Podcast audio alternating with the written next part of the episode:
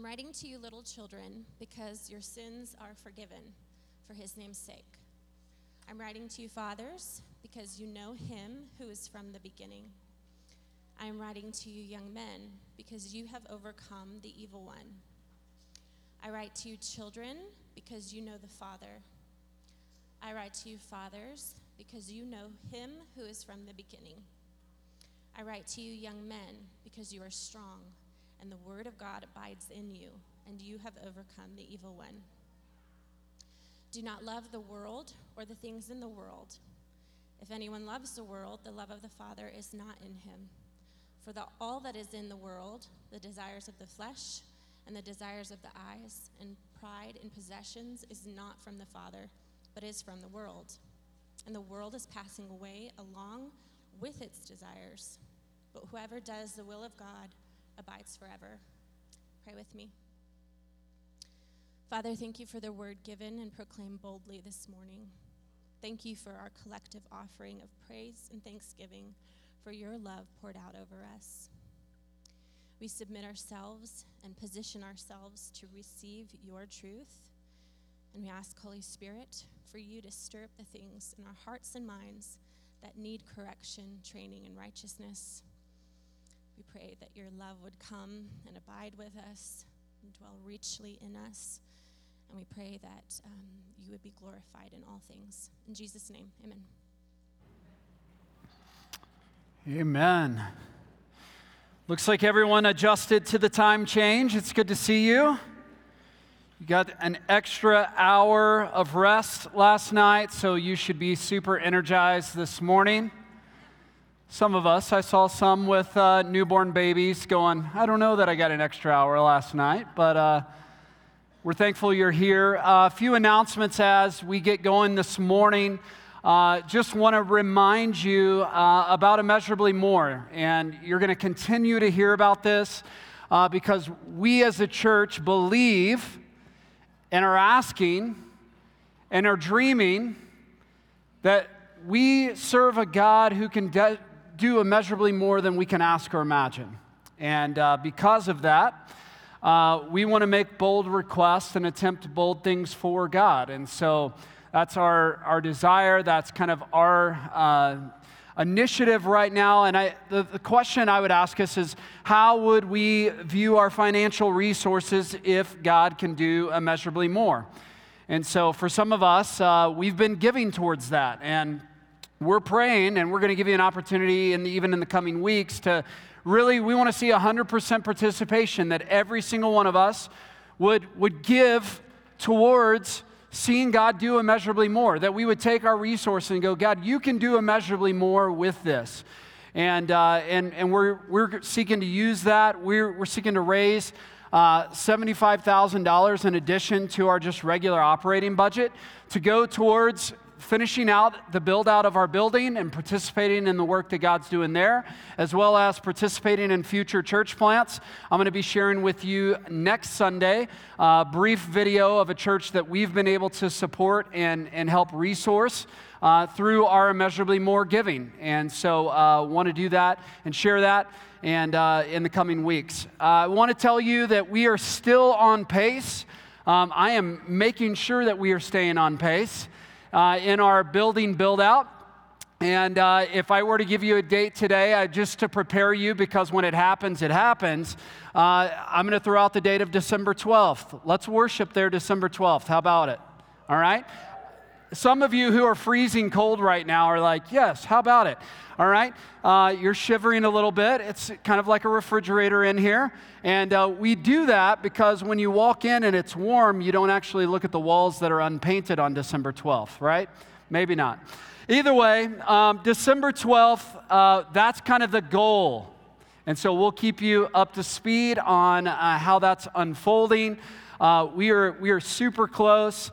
Um, I will say that uh, in the coming weeks, we're going to begin transitioning uh, some of our equipment to the new space. And so uh, this Sunday, just to kind of get word out, this Sunday will actually be our final Sunday of live service being broadcasted. Uh, we will continue to post the sermon audio and uh, from our gathering after uh, after the service, uh, but we're going to be transitioning that equipment, and then uh, sometime in the near future we'll bring those those videos back. Um, after the service this morning, joining the family lunch. We had 25, 30 people go through that last time. Uh, we have 25 people who are joining the Ecclesia family that are coming today. We're excited to host. There's one more uh, this fall. If you haven't signed up, would encourage you to do so. Um, we're in 1 John chapter 2 this morning, and we come to a very interesting part of this letter where John pauses for a brief moment. If, if you've kind of just kind of pick up the book of First John and you just begin reading, you're going to come to First John chapter 2 verse 12 and you're going to be like, "Well, that's kind of odd." It's kind of just a, a weird pause, a weird break in, in kind of the, the flow of thought that's been happening and occurring. And so we don't always see that because if you're here, maybe you, you were like, hey, I'm, a, I'm an every other weaker kind of person, so I wasn't here last week, but I was here the week before and I didn't come the week before that. And you're like, it's kind of like A and B Sunday. I'm going to attend on A Sundays, and that's twice a month. And you didn't get to capture like the flow of where we've been going. But what I want you to see in the text this morning is kind of this weird break, pause, where he's like, hey, I know I've given out a lot of commands. I know that I've been very clear, like last Sunday, where it's like, hey guys, little children, do not sin. And you're like, okay, like it's pretty black and white. And then he just pauses and he speaks all this identity language in 12 through 14 and then he's going to kick back into the commands love not the world. And it, it, what John is really doing here, and, and really what I want to capture is, is that John is changing the tone of his voice. There's some, there's some different direction, there's a different posture, and, and he's wanting to say, hey, are we still together? Are, are we still friends? I, I have to ask that because as over the last few weeks, some people are like, man, you've been bringing the fire. And I was like, hey, I really wrestle with it because I know that there's some people in the crowd that feel afflicted. There's some people in our congregation that feel afflicted and, and they need comfort.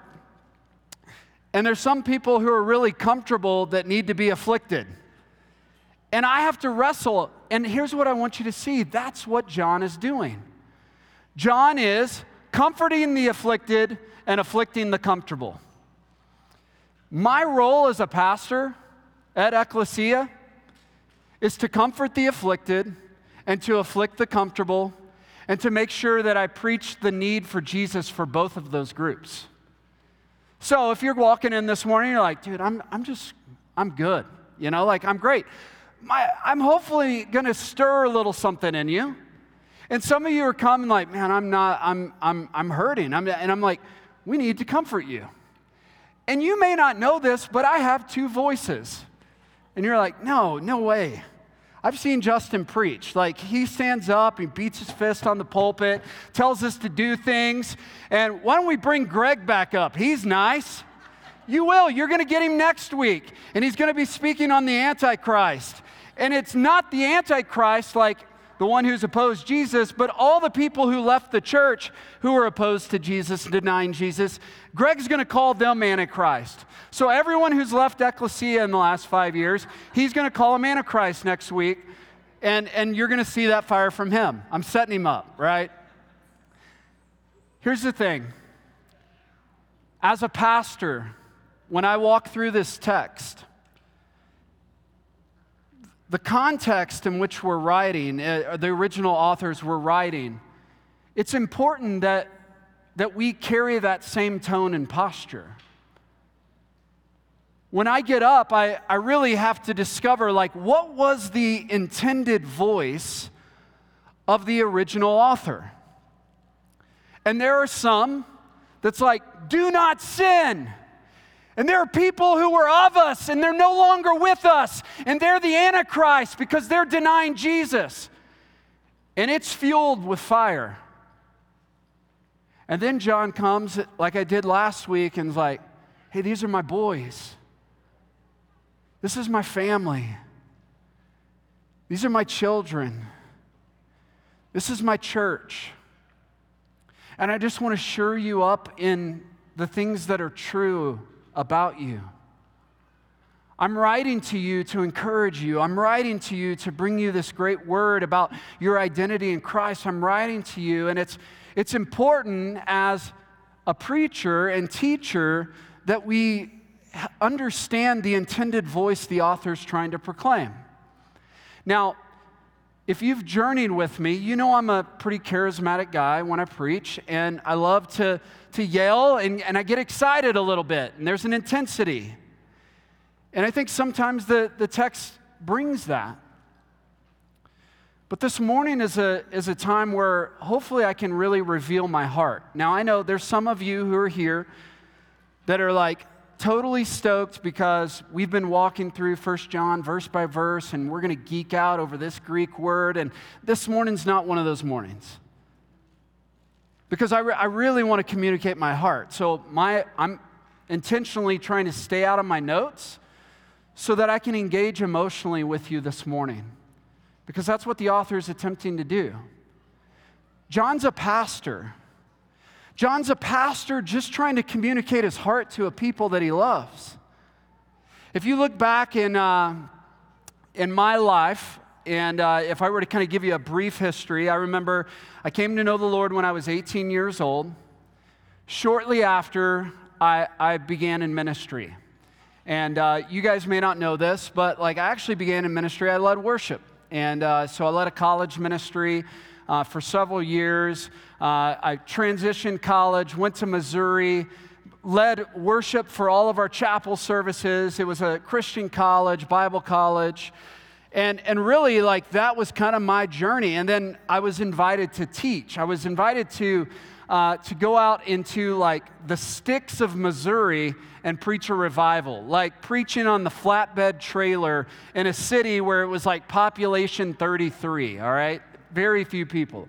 Good thing I got invited. I went, I studied for months. I took 20 pages of notes into the pulpit and I preached a full seven and a half minutes. And you're like, that's it? And I was like, yeah, that's all I had. Like, I, I rattled through the notes so fast. I'm like, that's all I had to say. I gave everything I had. And in many ways, I didn't really have my own voice. I had a lot of people that I imitated. I saw a lot of pastors that I'm like, man, I, I love what he has to say. I love the way in which he teaches, and, and I want to be like that person. And so a lot of learning is imitating, right? Like we, we follow people, we look to people, we have mentors, and we're like, I want to be like them. But I was honestly like regularly challenged on trying to discover my own voice in teaching. I remember uh, about a year and a half ago, I read a book called Four Views on Preaching, and I read those, and I'm like, I think I agree with all four views.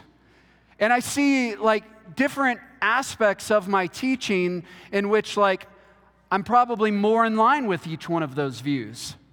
And then I was like, man, I'm really kind of clueless in this. I've, although I've gone to seminary, although I've been trained to, to, to like be able to open God's word and, and teach what, what is originally written in the Hebrew and Greek. I, I, didn't, I never took a preaching class. I never took a, a formal way of like standing up and communicating. So I had a way in which that I communicated, but I didn't know if it was the right way. And is there a right way or is there just your way and that way works, you know? And it, a lot of discovery. So I hired a preaching coach. And some of you are like, yeah, you must not pay him very much. No, hopefully hopefully, as you've been journeying with us in the last year, like I, I've been working on things with a preaching coach. Why? Because I'm trying to discover my voice in teaching. And I, and I, want, I want them to, to help. I want them to listen in. And so there's nothing more humiliating than having someone who is trained in this listen to your sermon and give feedback and be like, yeah, you shouldn't have said that. I'm like, good word. All right, thank you. And, and, and really just like speaking wisdom and, and truth and, and giving direction. And so, over the years, I, I've been seeking to really discover my voice. And I love, if you know of Eugene Peterson, who uh, was the author and translator of the Message Bible. People used to say, like, Eugene, although he would preach numerous different texts, he had, he, he had one sermon. You know, there was, a, there was a bent to every single sermon that he preached. And, and I think, like, what is, what is my one sermon? If, if you were to come week after week, what's the one thing you leave and you, you hear? And, and I hope, you know, I, I think when I look back on my life and I go, what, what do I want people walking out the door? It's that they're walking out the door going, it's all about Jesus. That our eyes are full of Jesus, that we see Jesus. You may not know this as I maybe get up and, and teach on, on Sundays that's more fiery in nature, but the reason I preach with fire and the reason I, I, I teach with such passion is because there is a deep love and affection for each of you. When I look across the room, and I think about each of you, and I haven't sat across the table from each of you, and that'd be difficult to do with most of you. But I would ask you do you know my heart for you? Do you know the passion I have for you to see you grow and mature in the faith? I think often when we face critique as pastors, as elders, and leaders in the church, and we do, some of it's necessary and needed, some of it's very much unnecessary. I, I literally just go like, man, I'm just trying to help people. I'm just trying to fill people's eyes with Jesus. I'm just trying to see people grow into maturity in the faith. That's the goal. That's what we're doing here. That's why we're here. That's what I, I seek to do as a pastor. That's why I went to school. That's why I, I've been trained. That's why I have, like, I do this. Because I, I love you as the church, as the ecclesia. I pray for you regularly. I wake up thinking about you. Our elders wake up thinking about you. Our elders pray for you. Our elders consider you. Our elders are considering how best to help you grow and mature. There's a heart affection, a passionate connection, a relationship with you. And as I read the book of John, three things surface in my role and responsibility as a pastor. And I want to share those.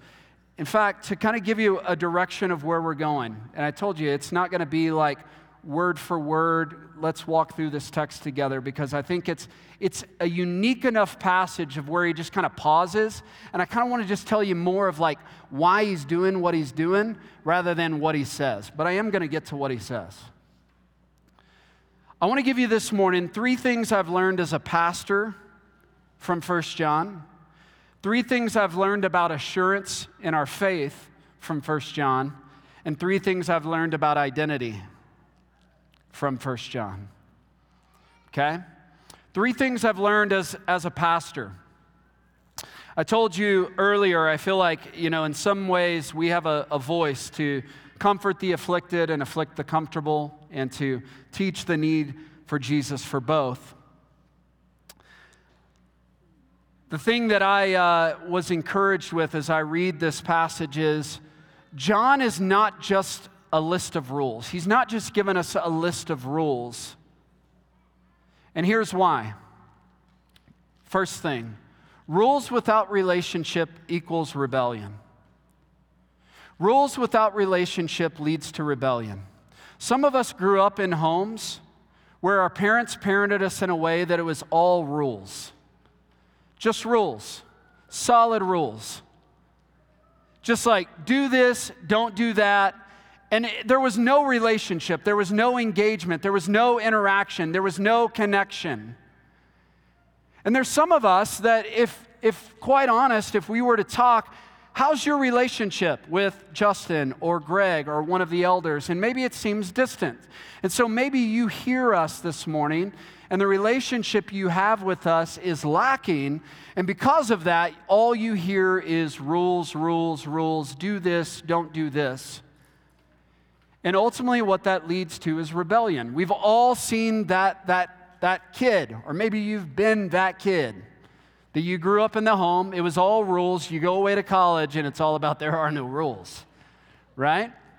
It leads to rebellion. And I think what we see in this passage is that John is not just all rules. We see this fatherly affection. We see this connection. We see this relationship with the people. He has an affection for them, he's with them. And we long to do that. I want you to know, like, our heart, there's not a person in this room that I would not meet with. If you called me and said, hey, we would love to connect, I'd love to connect with you. But in quiet, just to be really honest, if it were to be this sense of going like, hey, if I were to kind of make my way around and meet with each of you individually throughout the year, I would only see you maybe once a year. And I think we're, we're needing more depth of relationship. I remember when I was going through church planting residency, and they said, How do people get to know the real Justin? That was the question. And to be quite honest, it's time spent. Some people meet me and they're afraid of me. And I'm telling you, like, if we were to sit down and share a meal together or come to one another's home, hopefully some of those walls would be able to be broken down. I'm quite a lovable guy, guys. The truth is, we need both.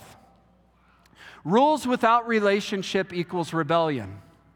Relationship without rules leads to resentment.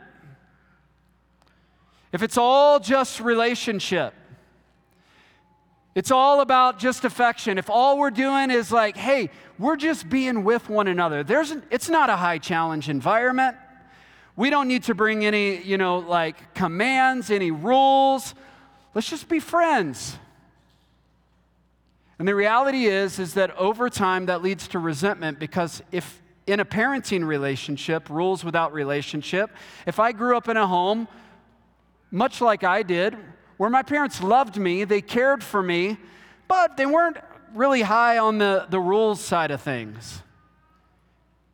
And I look back and I go, you know what? I missed out on a lot of training. There's a lot of things that I feel like I would have benefited as a child if there would have been some direction or correction or appropriate discipline in my life. And I would say, my mom tried to discipline. My dad tried to discipline. I would have none of that, right? But the reality is is that rules without relationship leads to rebellion. Relationship without rules leads to resentment. And we ultimately go like, I wish they would have challenged me more. There are people that come and they sit within a church, and there's people that walk out the doors and go, you know what? I felt good. It was super encouraging, super lighthearted, but I really wasn't challenged. We need both. So here's what I would say relationship with rules leads to resilient disciples. Relationship with rules leads to resilient disciples. We need both. Resilient, meaning you continue in your faith. I remember literally six months before we moved here, I've shared this story with some. Uh, a dad brought me uh, to his office. I was a student pastor. It was on New Year's Eve, 2013, New Year's Eve, almost 2014. A dad called me to his office and said, "Hey, can we meet around 5:30 this evening?" And I said, "Yeah, sure." So I came, I drove up to his office, I came in and he brought me back to, to his office and he sat down and he began to ridicule me for an hour on New Year's Eve. And honestly, there was a sense in me that, that got really fiery and upset and, and was kind of like, Are you, like, and he was making remarks. I was like, Are you trying to fight me? Like, are you trying to, what's going on? And what this dad began to communicate to me was the fact that his daughter was 18 years old. She had been in our student ministry since she was in junior high.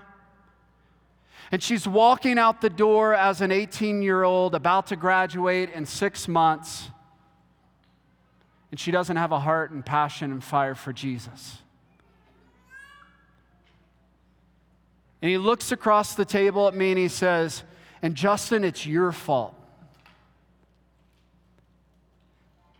Now, quite honestly, in the moment, I couldn't see through like the fire to understand his pain.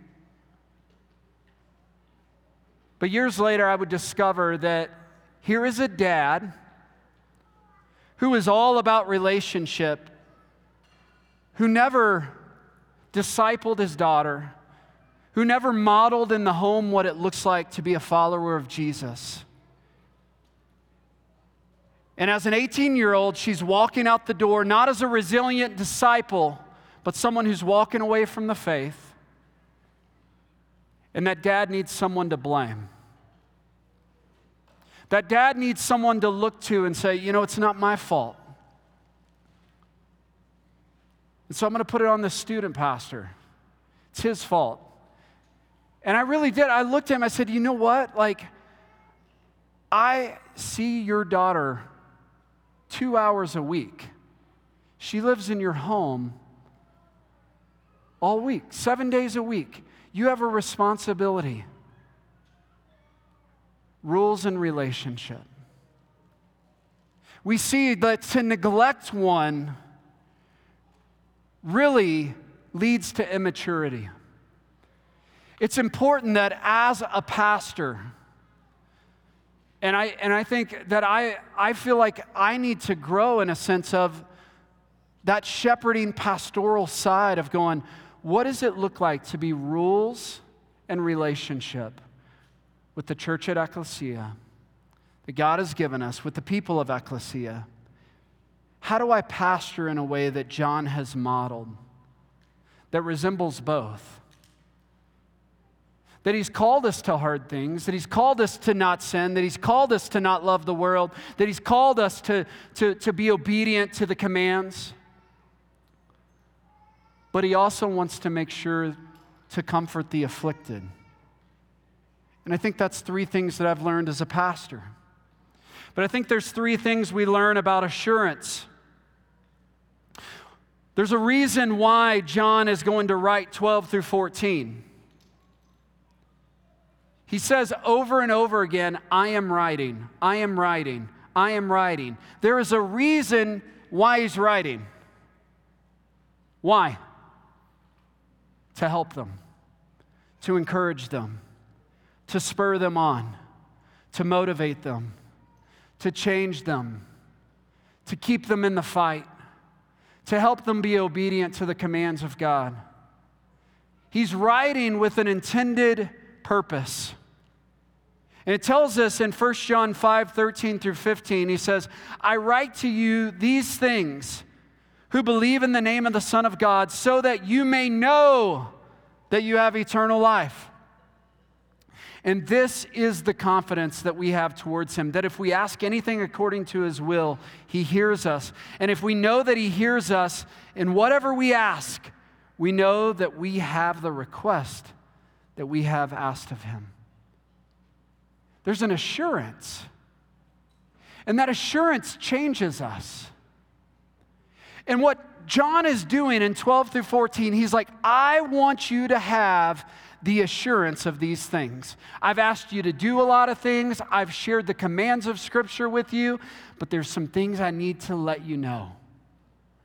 I want you to know that these things are true.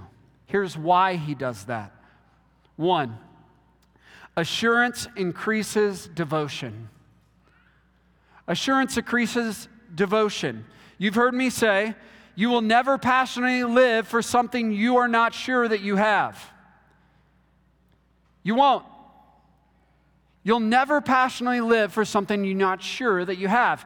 If you're guessing, you're assuming, you're wondering, you're questioning, you're doubting, it's not to say that those things are wrong. It's just to say that, that John is writing to assure us, to shore things up so that we can have that assurance because he knows that if you're assured, that you will be devoted. I remember right after college, I got a job at a church that was like a dream job. Stepping onto this campus, it was a 24,000 member church. Like to think that they gave me and entrusted me with a key to that building, I was like, what in the world? This is amazing. But I wouldn't let myself get excited because I'm like, maybe I heard them wrong. Maybe I didn't really get the job. And it was like, when, are, when would I have the assurance? And my friends who already worked there on, on staff at the church, they were like, dude, you went through the interview. Like, they totally said you were hired. And I was like, yeah, I don't know. Like, I don't want to get my hopes up. You know, I kind of want to just protect my heart. And, uh, you know, so just want to want to be careful here. And it's like, well, when, when are you going to be assured? I was like, well, when I get my first paycheck, then I'll know I'm on staff. It just seems too good to be true. And I remember just kind of like not really moving into my house, not really moving into my office, not really like, you know, just really just kind of staying in a protective state until I got that first check. And then I was like, oh, I'm on staff here. This is good news. Uh, like, yeah, you've been on staff for a month, right? You know? And but there was just that assurance, like they actually paid me. So so I know that I'm I'm a part of the team. There was that, that assurance. And I think about like relationships. And you've done this. You know, maybe, maybe we won't be honest and share, but we've all been in like relationships and we've done the same thing, right? Like we're not really sure how he or she feels about me, and so I'm, what I'm going to do, I'm going to protect my heart. So I'm going to protect my heart in a certain way, and like I'm, I'm not going to fully give myself to another, but you know, because uh, you know, I don't know how they feel, but once you once you have that assurance and that confidence and that's one of the things that like marriage brings is obviously it brings us into this sense of relationship of going hey this is a covenant. We're together. We're doing this. And that assurance leads to devotion. I'm not going anywhere. I'm with you in this. And, that, and that's one of the things that, that john is writing. He's writing to give them that assurance so that our devotion to the Lord would grow, that it would increase. That he's writing that there's, there's not a number of sins that you can commit that God's no longer going to be devoted to you. He is devoted. I've written these things to you right out of the gates. Why? Because your sins are forgiven. Well, that's a good thing. And I, and I thought, I'm like, I could spend the whole morning just talking about the fact that your sins are forgiven. We could. But again, the Bible, while some of us love to geek out on all the different words, like Many times, the original way the Bible was taught, it was read as a letter over a crowd of people. They didn't get to like divulge on every nuance of how the word was used in a particular tense form. And it's, it's like it was just spoken, and there was an immediate response. And I just wonder this morning what type of assurance it would bring to hear a pastor look at you and say your name and say, Pam, your sins are forgiven.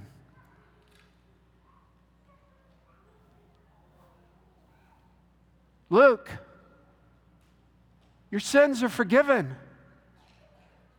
Shauna, your sins are forgiven. Josh, your sins are forgiven. Becca, your sins are forgiven. There's an assurance. And I want you to hear that word over you this morning the love of a pastor speaking and just coming to you and sitting across the table this isn't just meant to be this generic letter thrown over a group of people, but a people he loved that he was affectionate towards, and just going, I want you to know. You don't have to guess. You don't have to doubt. You don't have to wonder. You don't have to question. Your sins are forgiven. That's good news. That's enough to keep us going. Assurance reduce, reduces vulnerability. There's a sense in which giving that, that sense of assurance that your sins are forgiven, if I just use that one as an example,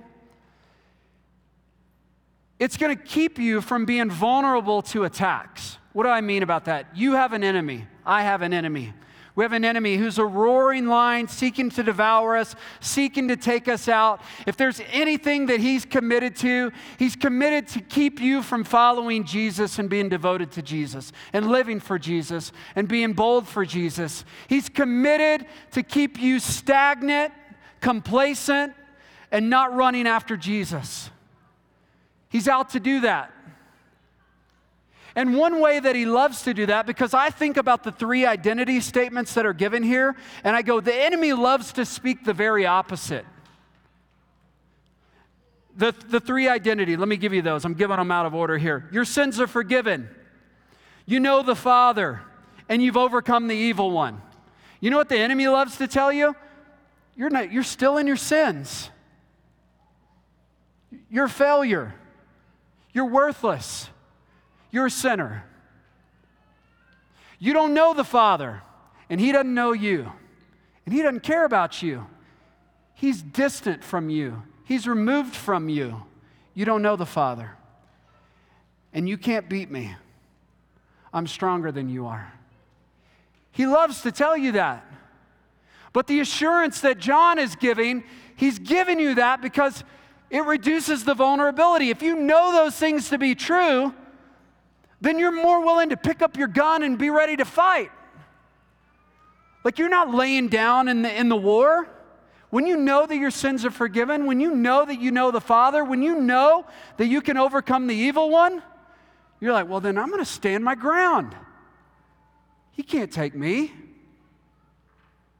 There's a sense of, of, of, of being able to boast in the power of Jesus. But the thing is, is assurance increases our boldness, right? Because it doesn't just have a stand, but it actually goes, we can actually take ground. There are many of us who walk in the room who go, I can never lead anything, I can never serve, because you don't know the truth and reality about me. And I'm saying, I do know the truth and reality about you. If you're in Christ, hear this. Your sins are forgiven for his name's sake. You know him who is from the beginning, and you have overcome the evil one. Not that you will overcome, you will overcome, you already have. You already beat him.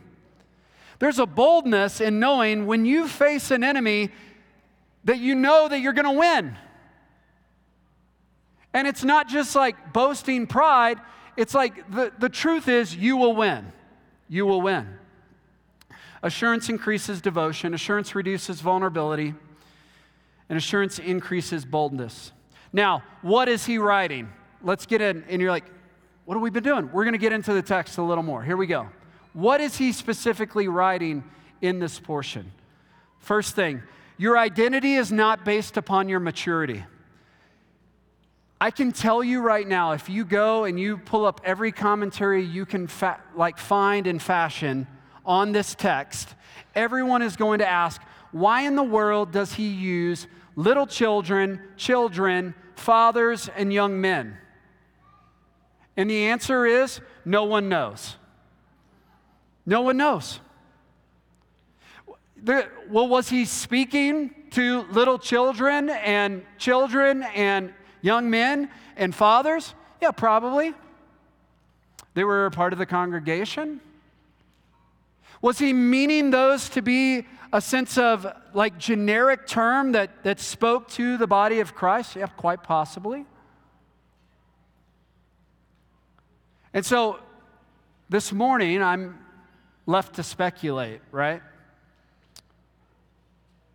We wonder why we're given these different aspects or stages of life. Little children, which he has already used in previous text. he uses children because he repeats these statements twice, young men, and fathers. And to me, when I look at it, I think of in our spiritual journey as believers in Jesus, our age does not always equate to our maturity. We could be 65 years old and be very immature in Christ, and we could be eight years old and be maturing and mature in our faith as an eight year old. There are some who I know that have followed Jesus for 30 plus, 40 plus, 50 plus years who still lack maturity. And here's what I would say that I know to be true because when you read this text, he states, Sins are forgiven. You know him as from the beginning. You've overcome the evil one. And he ties it to one of those groups. But when he goes into the next section, those are mismatched. And I think it's interesting when you look down, it goes, I write to you children now because you know the Father. But he's the, he just said that. I write to you fathers because you know him who is from the beginning. It's the same thing. And here's what I would say your identity is not based upon your maturity. You may be young in the faith, your sins are still forgiven. You may be young in the faith and you still know the Father. It doesn't mean we can't grow in that.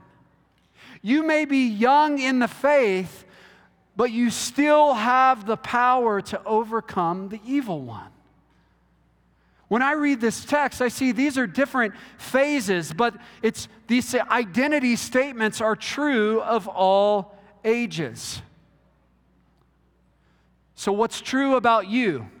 Not a future version of you. And I think that's important. If I do this, then my sins will be forgiven. If I do this, then I'll truly know the Father. If I do this, then I can truly overcome the evil one. No. If you were to put your faith and trust in Jesus today, your sins would be forgiven. You would know the Father, and you could overcome the evil one. It's true. Two, what you believe about your identity shapes your behavior. What you believe about your identity shapes your behavior. I cannot tell you how much identity language is spoken in God's Word. So much of First John is do this, don't do this. But he keeps coming back to these brief sections of here's who you are, here's what is true. And the reason why is I believe that we'll be less tempted to be swayed or pulled from a relationship that I know is secure, that I know that my identity is secure.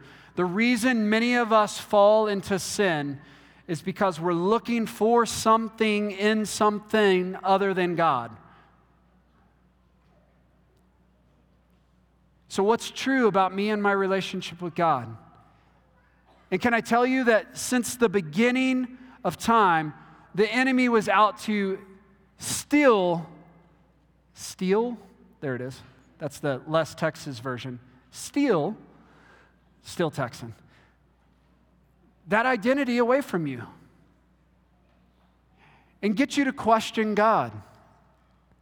If you go back and you look in Genesis 3, the first sight of the enemy coming on scene with Adam and Eve, the serpent looks at Eve and says, Did God really say? Can I tell you that for many of you, it may not, not be as crystal clear as the enemy coming to you and saying, Hey, did God really say that you are forgiven? Did God really say you can overcome the evil one? Did God really say that you know him and he knows you? And begins to put questions of doubt. The reason the biblical authors so often, so frequently turn us back to identity is because our identity shapes what we do. what we believe to be true about us changes our behavior. You've heard us teach before on the four great truths about God God is good, gracious, glorious, and great. All sinful areas of our life are failing to believe one of those truths about God. God is good, great, glorious, and gracious.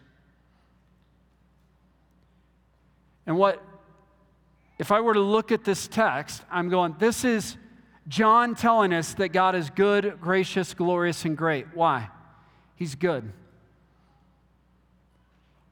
He's, he's given you full relationship with Him. You know Him, you're known by Him. He's gracious. Your sins are forgiven. You don't have to look for acceptance elsewhere. You are fully accepted for his name's sake, Jesus. As we st- stated last week, Jesus stands as your advocate before the throne of God. We see that, that he's great, that he has the power. The power resides inside of us with the power of the Holy Spirit to overcome the evil one. This identity language, it changes our behavior. We need to know these truths. And it tells us in this passage, the very last verse in 14, I write to you, young men, because you are strong. How are they strong?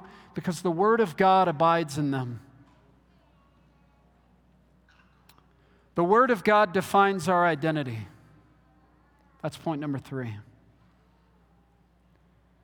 The reason we give rules of like, read God's word and be in God's word and saturate your life with God's word and allow God's word to just pour over you is because God's word is a complete reminder of what is true. The enemy is out to get us to question did God really say?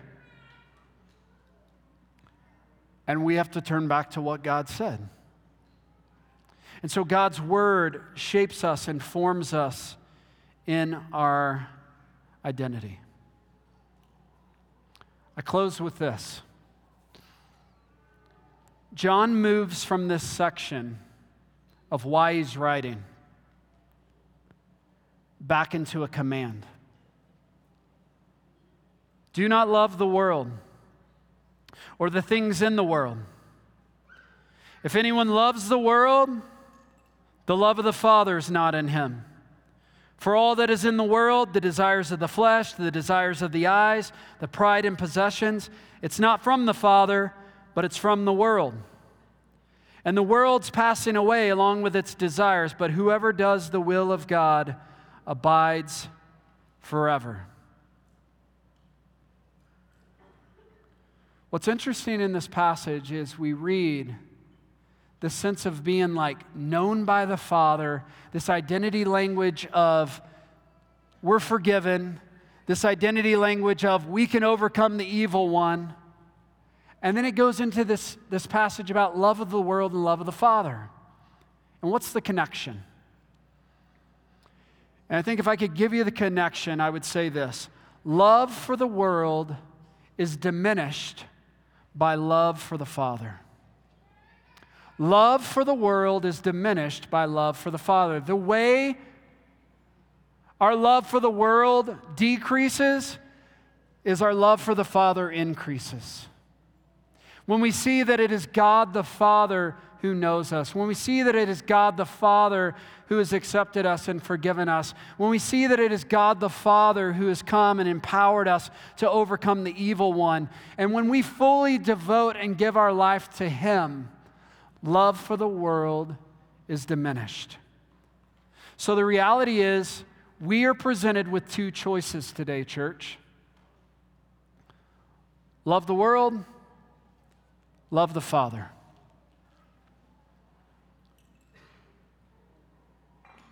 The world passes away, but the one who obey God, obeys God remains forever. Two choices remember where your identity comes from. Remember who it is who has called you forgiven. Remember the instruction of John that says, You know the Father.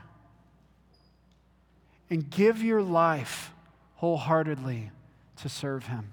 I'm going to invite the worship team to come up, and I'm going to ask you guys to just kind of close your eyes for a moment as just a way of response. I just want to have you process.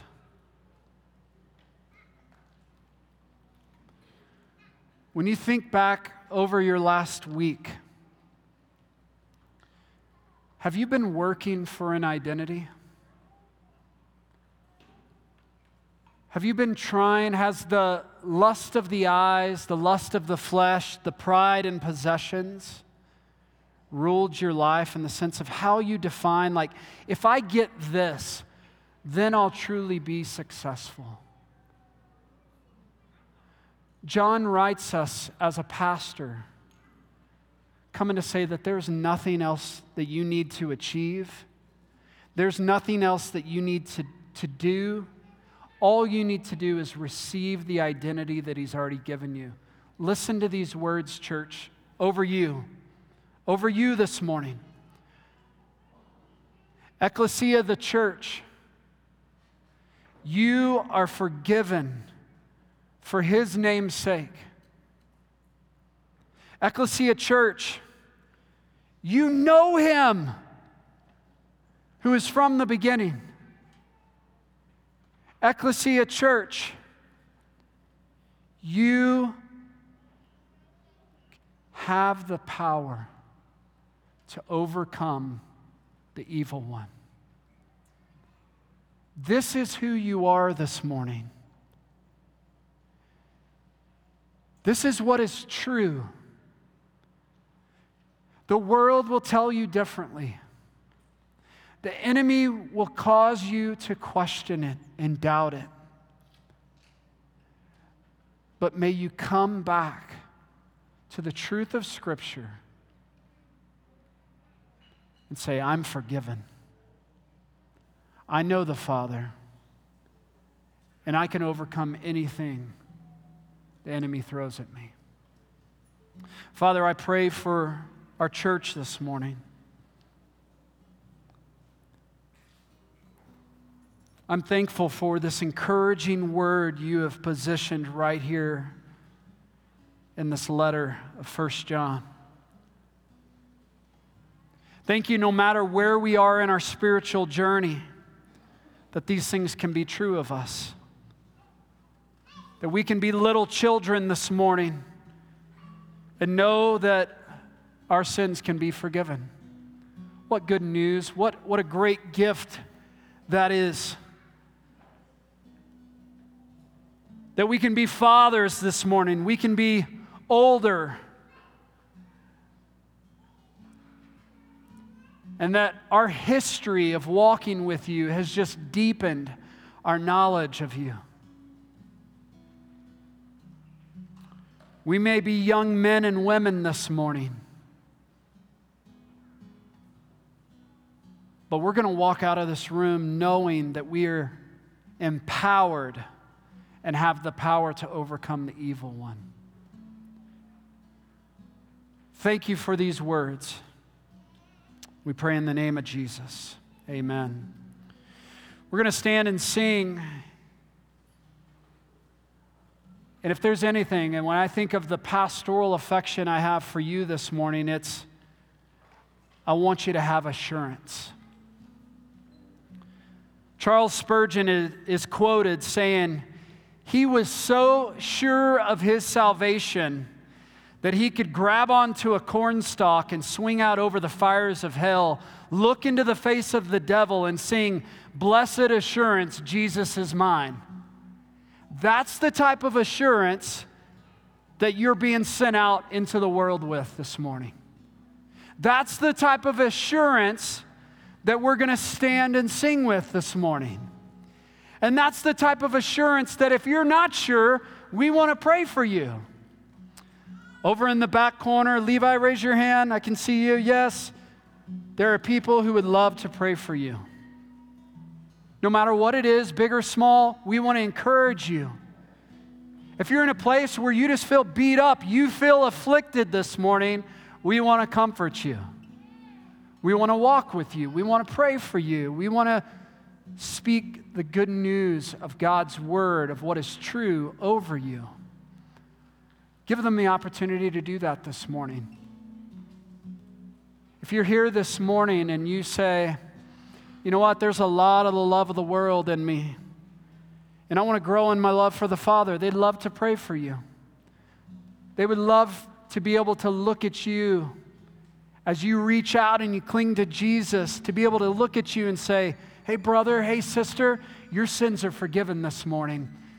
Did you know that you can have the greatest gift ever this morning? Forgiveness of sins. There's nothing that compares to it.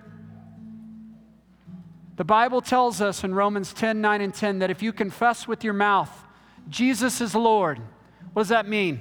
He's in control. He's the boss of my life. He's the head coach. He calls the shots.